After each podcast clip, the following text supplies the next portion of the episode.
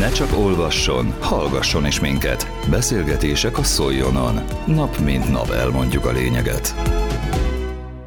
Idén tíz éves lett a Szolnoki Bronzszobrászati Szimpózium. A Szolnoki Művésztelepen barát Fábián szobrászművésszel Köllő Judit beszélgetett. Tíz éve szervezzük ezt az alkotótábort, és mostanára annyira kinőtte magát ez az egész ügy, hogy a szakma számon tartja, figyelnek rá azok a szervei az államnak, amik hivatottak a képzőművészetet támogatni, szintén odafigyelnek rá az NK6 MMA-tól is szoktunk támogatást kapni erre, tehát ez mostanára ez egy jegyzett dolog szakmai körökbe, és ami azon kívül, hogy forszírozzuk és minden évben igyekszünk megrendezni, hála Istennek sikerre, azon kívül igazából ami rajtunk áll az, hogy folyamatosan minőséget produkáljunk, szakmai minőséget, művészi minőséget. Ez, ami az én fejemet járja általában ezzel kapcsolatban, és nyilván ennek a szerkezete úgy áll össze személyügyileg, hogy a, a művésztelepen élő szobrászok, illetve Gili Tamás és Boros Miklós János, akik velem együtt az ötletadói, alapítói voltak ennek a szimpóziumnak,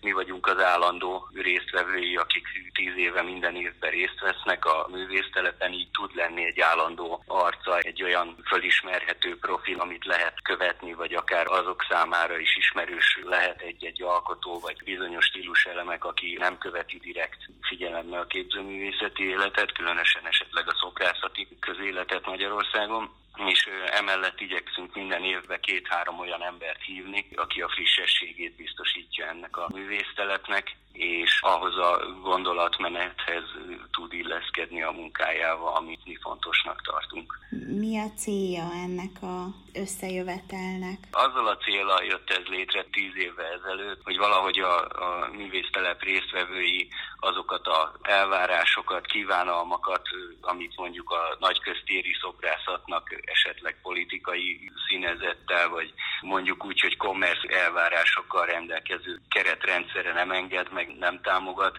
azokat az autonóm művészi elképzeléseket, esetleg kísérleteket itt meg tudja valósítani. Nyilván sokaknak ez azon a szinten is lehetőséget jelent, hogy bronzban nemes anyagba tudnak kerülni az elképzelései, általában nincs minden szobrásznak otthon öntödéje, úgyhogy ez is egy kuriózitás, ez emiatt nagyon keresett is a művésztelep szakmai körökbe. Tavaly is beszélgettünk a szimpóziumról, és ott azt említetted, hogy ilyenkor összeültök közösen alkotni, és a folytatást pedig mindenki otthon maga végzi, amiből később lesz egy kiállítás. Most milyen alkotások Igen. kezdődtek, vagy születtek, születtek meg, indultak el? Ez minden évben így történik, azért alakul ez így, mert nehéz mindenkinek mondjuk azt a két hetet az életéből kiszakítania, amit ez a művésztelep jelent, és ennél több időt kivenni, vagy valahogy szabaddá tenni még nehezebb az ember számára, mindenki küzd a megélhetéséért, a talpon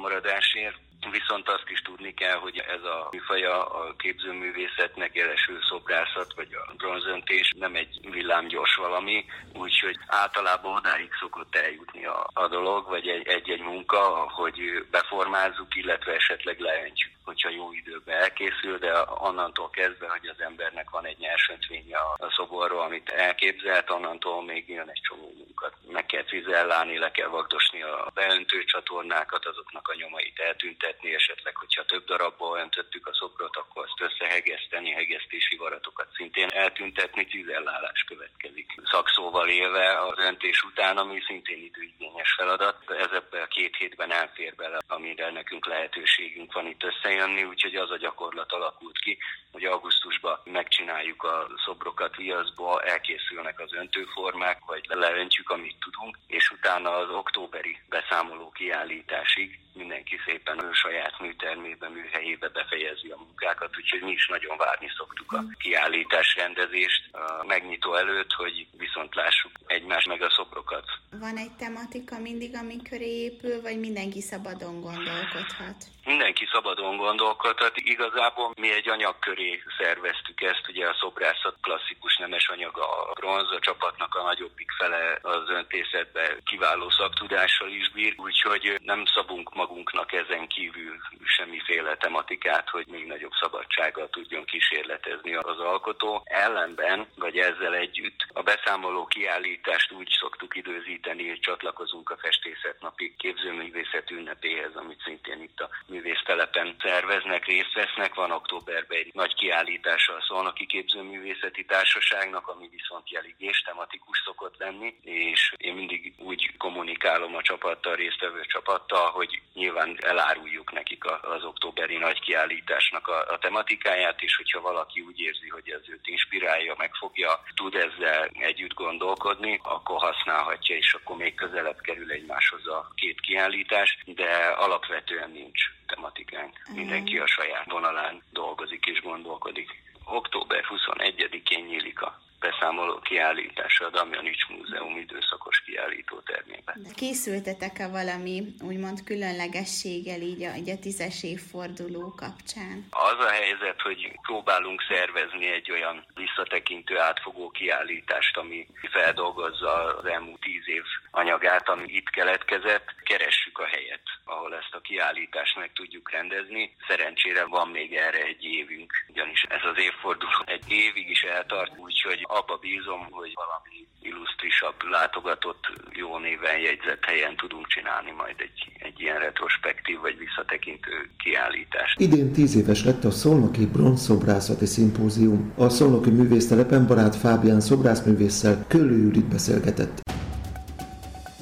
Közélet, politika, bulvár. A lényeg írásban és most már szóban is. Szóljon a szavak erejével!